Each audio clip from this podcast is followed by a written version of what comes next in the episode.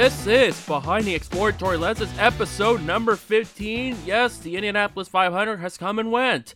Takuma Sato is now a two time champion of the greatest spectacle in racing, bringing one home for the Rahal Letterman Lanigan Racing, its first win as an entity since Buddy Rice did it in 2004. Sato has won now two of the last four years, and he had to do it to get by one I say was the dominant car of the entire 500 with Scott Dixon, who led 111 laps. He finished second. Behind those two was Sato's teammate Graham Rahal, getting third.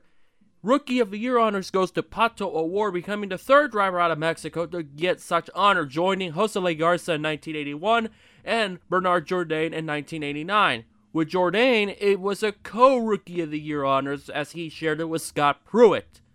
But the biggest question, that my biggest takeaway from this 500 there are actually two of them. The first one being my mental well being, and also the talk of all talks should have red flag the Indianapolis 500 to assure an exciting finish. Let's talk about the latter. Coming to four laps to go, Spencer Pigot, who was a temporary teammate of Rahal and Sato, lost control in turn number four. The left side of his number 45 Hy-Vee Honda, hit the outside retaining wall came into a slide and went nose first, but then did another more slide and plowed into the pit entry barrier, where has bitten the likes of many, many drivers like Dennis Firestone, Mark Dismore, Billy Bowe, and of course the biggest one of the ball, Kevin Cogan in 1989. Fortunately for Pigot, he was checked and released. He had to be evaluated at the hospital, but he is back home unharmed. But that was a very petrifying accident, what happened down there. Since it happened with the leaders now taking the final four laps, the question was should they have red flagged it? Here's my stance no, there's no way they were able to do it.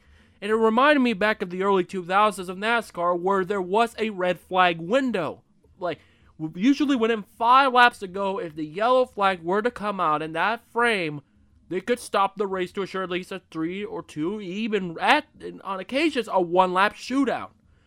Considering in my mental minds, I was thinking there's no way they're going to red flag. If they would red flag it, which would have been the 19th since 1965, mind you, they had to stop it literally immediately with four laps to go. Then they re- uh, on the backstretch or in the turn three, and if they do that, they had to probably at least get one more lap to see if anybody wanted to pit. Then they had to go another lap with the one to go it's going to be all a mess. If you want to look at a hot case of garbage, a hot mess, look in the 1997 Indianapolis 500, which the whole race was putrefying garbage. From an officiating standpoint, where it was a complete mess, where the caution came out of the backstretch, and like about a 30 seconds later, the green flag came out, one lap to go. It's confusing. You probably do not want that. That will probably more draw more ire, more anger, more fuel to the fire. That's what's been rather a true pessimistic IndyCar season. It's been nothing but pessimism. And I mentioned this multiple times, and I know I'm steering away what I was saying, that I was not going to talk about the negatives of auto racing, but considering it's the Indianapolis 500, I might as well talk about such negatives. Uh, probably one of the few things they have done right overall is just not letting this race resume. It's not NASCAR. You do not need a green white checker. You do not need those gimmicks in the sport. Sure, there's been a couple times they throw on the ref flag, like last year at Belle Isle when Felix Rosenqvist hit the wall late in the race, and they brought out a red flag to assure an exciting finish. One thing is Belle Isle, another thing is Indianapolis, and of course you got to consider the magnitude of the impact. It destroyed the tire barriers, and those tire barriers are no joke. And I mean this in a serious matter because it, no matter what car it is, those they're not forgiving. It's very unforgiving. Look at Michael Schumacher in 1999 at Silverstone. It wasn't enough. His season was basically over as far as the championship is concerned. He came back a, about a couple months later in that year. Scott Baker lost his life by plowing into the tire barriers in, in the ARCA race in 2000 at a short track. Spencer Pigot was probably saved from more serious injury was the aeroscreen. Once again, the aeroscreen proving huge dividends. For in this case, it will be the second time in a, in a span of about a month. Remember Colton Herta, he and Rinus VeeKay, they had an incident, and where Herta hit VeeKay, it probably could have been much worse. Or even with the tire from Will Power, it snapped, could have probably hit him. And that was those things happened in the first race at Iowa about a month ago. Pigot fortunately got out of it on her. That was a huge lick. But the difference was it didn't snap in half. Which usually when it snaps, it lessens the blow, and that's what's been historically been said. The more damage it takes, it lessens the it lessens the injury. Sometimes, not always, but it's been beneficial. But fortunately, nobody was seriously hurt from that ordeal. The race ended under caution. You just do not need. It was going to be a mess. You just do not need a green white checker. You not an Indy car. You do not need to stop the race and get a one or two lap shootout in. And the fact that Bobby Rahal was thinking about how it would have played out, it would have not been an ideal situation because, as history has been proven, you probably do not want to be leading before the white flag unless you're Simon Pagenaud who got it done. So you depends on the race. It depends on how circumstance happens. Depends on the car as well. You want to be in an ideal position. Probably in the two laps. You know, Sato would have been a sitting duck, and this probably would have favored Dixon, Rahal, or someone else. Maybe Josef Newgarden, who pretty much carried Penske's probably from an overall month. Man, Penske were nowhere near contenders in this final. Sure, you had Simon Pagenaud lead around 14 or so laps but he was non-factor when, when after the cycle. It was a bad month for the team Penske. It was horrible. They were not really in the mix.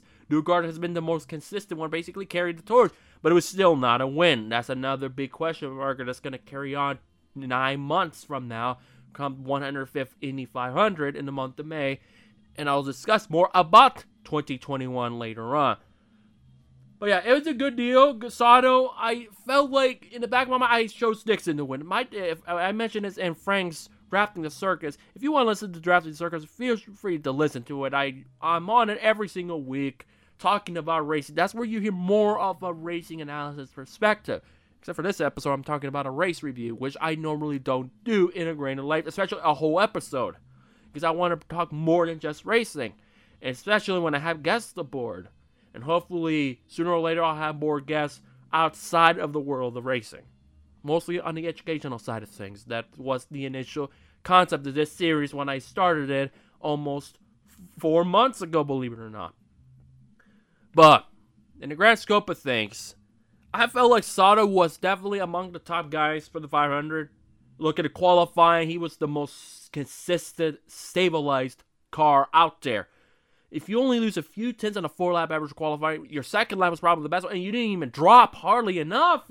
You didn't like all the drivers in the Fast Nine drop about a mile or two miles an hour. So I don't state in that mile an hour group he ended up being, and that was super impressive. I said something like that. Do not, do not count out Takuma Sato. You never want to count him out.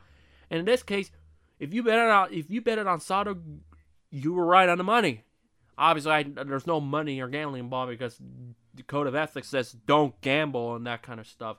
That's the mindset you want to have, and if you're in the profession, some of them will use their heads. Some of them, more power to them. I'm not gonna question them if they gamble and to. That's their own prerogative. My stance is I don't do that. But that being said, Sato was more consistent and probably outthought and out smart Dixon, and you don't see that very often. So now Dixon will have to go through another nine months thinking, what will it take for him to win a second Indianapolis 500? He's become more elusive than Josef Newgarden, not winning it at all at this moment in time. And of course, the other big what ifs will be, of course, will we see Stefan Wilson in the 500 ever again? Will we see another woman again? Because for the first time since I believe 1999 or somewhere around that ballpark, there was no female driver attempting or even made the 500 at all. Because obviously the pandemic certainly didn't help, but the question is, will we see Pippa Mann in, in the 500 again? Will we see Bru- I was almost going to say Bruno Junqueira. I mean, Oriol Servia. Junqueira made the 500, I think it was 2011, but he got replaced due to money talks for in favor of Ryan Hunter-Reay, who failed to qualify in the Andretti prepared car. So Junqueira got kicked to the curb and never made it to the 500 ever since. Never came back. And you don't want to see that. I've talked about this in, a, in over the years of my tenure so far with Motorsports Review. Is that money talks should not be at any moment in any part of the equation. Fortunately, McLaren and Alonso were smart about it, and they decided, no, he's done. You're going home. Speaking of Alonso, ever since that accident uh, th- last Thursday at practice, the second day of practice, ever since that accident, MIA, nowhere near to be found. Marco Andretti won the pole. He got outsmarted and got blown out of the water by Scott Dixon in lap one, turn one. In my opinion, this should have probably waved off the start. Sure, Andretti didn't step up, step it up a notch, so that's his own doing. But he was not. In fact, he didn't lead a single lap. He ended up in the top 15. Man, we're talking about disappointments. He's one of them. Penske's another one. Alonso, big time. Rinus VeeKay probably could have won Indy 500 Rookie of the Year if it wasn't for the car stalling at lap 63 that ultimately made him non-factor for the rest of the day. He lost laps, he regained laps, he just never fully recovered. Whereas Pato O'Ward mm, survived all the, man- the madness with the exception of, let's see who else, like James Davison's right front brakes exploding, finishing last early in the going, and Alexander, Ro- Alexander Rossi hitting the wall which marked his first Indy 500 DNF ever, his worst of all time. As far as race finishing, he had finished no worse than seventh in his previous starts back in 2017. Man, all the other incidents, and also don't forget Pigot, all the other incidents basically involved rookies. Alex Palou, Dalton Kellett, Oliver Askew, they were all taken out by incidents. Where Askew, he had a heavy, heavy leg just trying to avoid Conor Daly spinning around. Daly was also out. He at Carpenter cars, with the exception of VeeKay, were non-factors out of circumstance. So all of them had rotten luck. Daly was out. Carpenter was out of the equation before we even got to lap three when he made contact with when Zach Veach and him got into it, knocked him 13, 14 laps down, nowhere near to be found. And VeeKay never recovered. And then Daly spun on the restart that ultimately ended the day of Askew as well. It was an interesting 500 to say the least. It wasn't that bad. You let fuel and pit strategy played out. That was very unique. But that being said, I just hope 2021 will be a hell of a lot better of a 500. But overall, how would I give this 500 compared to previous years? I'm gonna have to give it a 7.25 out of 10. The two five, the 0.25 comes from Sato winning it and pulling it off and the seven is just there's so many factors. It was an okay race. It was not that bad, but a lot of circumstances prevents me from getting it anywhere higher than a 7.25. And all I'm thinking right now is nine months from now, 2021 Indianapolis 500, the 105th edition. That's all I'm thinking about as far as for the remainder of the IndyCar campaign. Sure, we got the double headers at Gateway at noon Pacific, Saturday and Sunday. You also have the Harvest Grand Prix. Hopefully, by that point, things get a little bit better. So maybe my first trip to Indianapolis still happens in 2020. It would be hell of a birthday gift as well. And then St. Pete. And don't forget Mid Ohio, the doubleheader that has been that's been postponed. How I found out about it, as I mentioned in the last episode. I found out at the found out at the Lake of Cle Elum, where I was officiating football, capturing stuff, chasing swimming items, and all that hullabaloo. Go listen to that episode where I discuss and reflect how it's mentally helped me out. Now let's talk about that aspect. How, as I've been no secret, it's been no secret that I've been extremely vocal and extremely frustrated about this year, as far as my media career is concerned.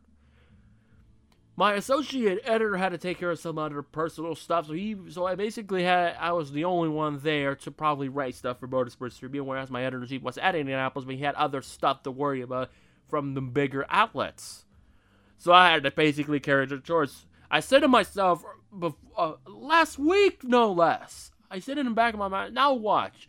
I'm gonna somehow write six articles come Sunday, August the 23rd. Probably gonna do four in Indy 500, one Xfinity article of Dover, and then another one for Cup because I said, you know what? The only way it's gonna get me through this if I have Dover in the background and to think about. That's the only way it was gonna get me through the Sunday a little bit better than just seeing the 500 and all of that without the presence of being there. Lo and behold, I ended up writing six. I didn't write anything about the Xfinity because there was so much stuff happening in the 500 throughout the race that I could not focus on Xfinity. And, and when it comes to Xfinity, sure, you have your top three, and, and when it comes to Xfinity and trying to write stuff, they're extremely hit and miss. Sometimes uh, it'll be a finisher where I say, okay, there's something to write about. Or it's like, oh, different, refreshing top three. And where else, if I want to write something else outside of it, or here get a no response or drop the freaking ball. And I've had those all year in that side more than the cup and more than trucks, period. No questions asked. Funny thing is, the Cup has been more lenient about emails and all of that. IndyCar, hit and miss. Xfinity is mostly on the miss side, or it may take a minute. And well, like with the Jesse Little one, and maybe someday I'll share the interview I had with Jesse after getting that top 10 at Pocono, as well as some other older ones I had over the past couple years, but not right now. I want to bring some new, refreshing stuff instead of nostalgia as far as audio is concerned. With the exception, of course, I talked, I played my audio my final year as a junior counselor back five years ago, where I had my closing thoughts. That's about the only exception I will allow typically. I ended up writing six. Uh, I only won from Cup. That was Jimmie Johnson finishing third, where he went for two two tires, led for a moment, and then he ended up just hanging on to third, beating William Byron, who is ahead of him in the playoffs. This is the final regular season. This weekend is the final regular season race of the Cup Series. Johnson is trailing Byron by a couple points. Johnson needs to have a great run, maybe win it, to keep his quest for an eighth championship and his swan song alive. There's also Matt DiBenedetto, nine behind. So maybe we can see Byron Johnson working together. But it's going to take a lot of things to happen down at Daytona on the oval, not the road course this time around on the oval for Johnson to make the chase. It's going to take a lot. Now, back to what I was saying. Mentally, that's the only way that can be stabilized. Once, but honestly, as I was writing and focusing and jotting notes for any potential sidebars and main articles I was going to write about the race itself rather than the crashes, I said, let me jot down notes on the side.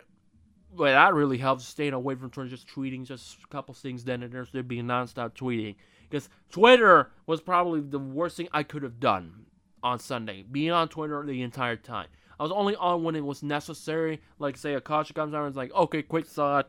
That's about it. Then I was back to watching the Dover race in the 500, concentrating as best I can to bring some good articles along the way. In my opinion, of course. And then once the 500 was over, I said, okay, Dixon, of course, what happened to Pigot, and then Pato for finishing sixth, which was the highest finishing Indy 500 rookie. Pato is not an IndyCar rookie, he's a rookie at that race. Bear in mind, there's a difference there. And I said, well, since everybody had problems, Pato's probably going to win Rookie of the Year with these, let me go ride him. And at least he finished in the top 10 as well, so that boosted his odds of winning it. It got confirmed on Monday that Pato is indeed the 2020 Indianapolis 500 Rookie of the Year, as I've already mentioned. So Dixon is probably the one I have the most details. Like Alonso and Marco, yeah, they're newsworthy, but other than that, there's really not much to say or tell unless you're literally there. In my opinion. Because usually when there's more than one people from my outlet, outlet at the track, I focus on the other things and let them do their own thing.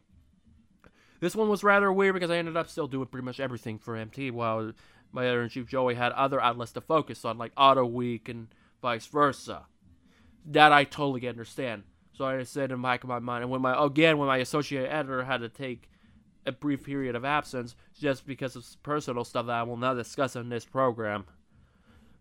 And it was honestly another one of those carrying the torch type of ordeals, and I felt like I did fine. Mentally, I was good. I woke up this morning, so I'm recording this on a Monday, calm, relaxed, mentally clean, fine not stressed. The only thing that got me upset is just a couple payments and figure out the financial side of things to keep it stable. Because I had to order glasses and sunglasses and all of that because I needed I, I needed a heavier prescription for my vision. Healthy eyes. That is uh, that's the biggest takeaway I got. My eyes are healthy, so I'm really happy about that. It bit me in the ass as far as financially. I have plenty, but I want to keep that savings for something else, something bigger. Maybe it has something to do with 2021. We'll see. But rather than feeling miserable, angry, frustrated, and pissed off, honestly, not being in Indianapolis, at the end of the day, I was just like, I'm going to bed. I'm going to sleep early. I read in plenty. I think what I've done was just fine and admirable. Hopefully by 2021, rather than six on one day, maybe I'll be doing photos, so then I can probably do at least two. We'll see. Hopefully, all of us remaining staff members of Motorsports Tribune could go to Indianapolis. Myself, the editor chief and the associate editor. We'll see. Because there's no future as far as my 2021 plans. All I know is I will find a way and do my absolute damnedest to work my butt off to get to 2021 at Indianapolis. Or the ideal way is to be the harvest. We'll see. Mm, when it comes to IndyCar, it's wishy-wash where I am status-wise and how they go about things. NASCAR, probably is either going to be Vegas, Texas, or Phoenix. Maybe all, maybe one. Worst case scenario, none. We'll see. Time will ultimately tell, of course, but it's good to feel great. I'm not angry. Sure, there's a couple things that I, am not too keen about, certain people I'm not happy about when it comes to certain other events, but I'm just going to keep that behind closed doors for now. Anyways, what is this road to 2021? What is this road 20? What is it exactly, you may be wondering? So here it is. I'm splitting the two words farewell and redemption. And I merged the first, I split the words in half. Rather than farewell, I use fair. And rather than redemption, I use redemption. Because I figured rede- redemption is the key word for 2021 and everything else going forward now that the Indy 500 is done. And the funny thing is, the farewell, it could be of, of the old, the old guard, myself from yesteryear. The bitterness, the frustration, it just things that I've been pondering that I should not be pondering anymore. That's the farewell aspect. It's not saying 2021 will be my final year doing media stuff. No, that's not what my farewell means in this case. The farewell is saying goodbye to other things, and then the redemption is trying to redeem myself as a as person, as a professional media man, and anything else in between. That's why I call it the Fair-demption Tour. That's what I'm going to refer it as when I travel or anything I do. It's Fair-demption. The goal is ultimately to do both the Daytona 500 and the Indianapolis 500 in the same year and in full. And I mean it in full. Because, of course, someday I will discuss about this year's Daytona 500, in my case, it was the Daytona 50. I will eventually. There's one guest in particular I want to have on that I haven't checked up if he's available at this time that I want to discuss and only discuss about that time period, and that'll be it. Once that happens, you, I will no longer discuss about it until we get back to that time in February where I have to discuss it again and what I'm, I'm hoping to get out of it. But yeah, the end big goal is to be in Indianapolis by the month of May 2021. So I got nine months to find a way to get this thing done. Somehow, someway, I gotta find a way to get done. Every all the what ifs, all the what might have been, or had I done X, Y, and Z, had certain things gone my way, or in or in this case at this time a year ago, had my piece of articles, a series that I had, made it to a major magazine, which turned out to be, had it made it, it probably would have been on the very last physical copy edition before it went all digital. Had it, stuff like that. No more. It's a retrospective and not thinking about the what if. Over the past month now, this month of August has been a reflective period to think about, you know, stuff like that. I just, just probably tried to move on and find a way to make it work. There's some stuff that I moved, taking a long time to move on and accept to move on. This one, I feel like now more than ever, it would be wiser for me to move on from those things. Eventually, I will talk about that and the thing that I just referred from a year ago. I wanted to talk about in this episode, but I didn't want this to carry on. I want to keep this short and sweet. Like I mentioned always, when I don't have a guest, I want to keep this short and sweet as best as possible. And when I have a guest, then it could be however long it needs to be. Period. So someday I will discuss about it. Maybe a particular, like the one with Daytona in February. A certain guest that I'll have will discuss about it. It's just part of the profession that is frustrating. That happened a year ago when I was at Gateway. And Gateway was a hot mess of a week to begin with as well aside from finally, finally feeling like I'm getting slowly but surely the gist of doing photos, especially in open wheels and on oval. That was the first, that was the big thing. Corner shots on an oval, different angles, different lanes, all that stuff. I was happy about it. Funny enough, major incidents like the the now ARCA regional series, the E, well, it was a combo back then. It's the combo of the K&N East and the K&N West running at a neutral site, a gateway. There was a couple instances that happened, or you had Trevor Huddleston blowing up, you had Max McLaughlin crashing. I was in the right spot at the right time, and also in the IndyCar race, ironically enough, if when Pigot wrecked, I was right there and saw it unfold. Usually, when it comes to incidents, I'm usually not too well on those. I'm usually out of it, or way, or just completely blanked, or doing other stuff like I don't know interviews for potential articles. It's got a lot of multitasking, and I really hope I can get back to the multitasking life sooner than later. And hopefully by nine months from now, I can ultimately test myself doing both the writing and the photography in the biggest race of the world. My opinion, Indianapolis 500 is the number one event of the world. Sure, you have Le Mans, you have Monaco, you have Daytona, you have Sebring, you have all those things. Silverstone, you have all those events. Macau, Dakar. For me, it's Indianapolis, and I mentioned this. The, I, that's the big goal for me. Is to one day cover the Indianapolis 500, just be there, and the vibe, the the nature scope of things, just feel what it is. You heard it from Brandon Crossland. You'll probably hear from a few people someday what Indy means to them and just being there in that atmosphere. For now, it's just a visual. Gotta redeem myself. I gotta say farewell to the toxic portions of my life. Let's just move on. Start fresh, think fresh, feel fresh. That being said, I hope you enjoyed this episode where I talked about Indianapolis 500, my ambitions for 2021, and what it will take for me to get from now till May 2021 and beyond. Let's think beyond as well. It's not just May 2021. After I get there, it's over. The tour is done. No, gotta keep going. Gotta keep going. Gotta stay fresh. Gotta get better and better. Gotta get stronger and stronger. I even have one fellow journalist telling me that my photography has gotten better. It's true. It's gotten better. I don't know when was the turning point.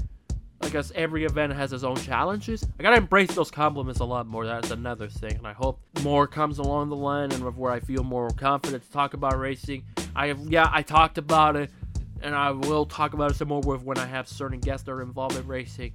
But going forward, it's gonna take a little bit more for me to fully embrace the racing vibe again. Maybe it'd be Vegas, maybe it'd be the Harvest, St. Pete, Texas, Phoenix, maybe 2021 when everything's over. Time will ultimately tell us always. Best way to find me on Facebook is Behind the Exploratory Lenses, Twitter at the LT Files, Instagram Luis D Torres 94, L U I S D S and David T O R R E S 94. And then you have these five outlets where you can listen to this program through my website, Luis Torres Multimedia. You, of course, have SoundCloud, Spotify, Google, Apple, and iHeartRadio. Maybe somewhere along the line in the foreseeable future, Amazon. Who knows? But wherever the expansion is needed, I'll make sure to do it when it's applicable. In the meantime, until we meet again, catch you guys later. Be safe, be mindful, and as always, use your head and find something positive where you can wake up feeling confident, relaxed, and content.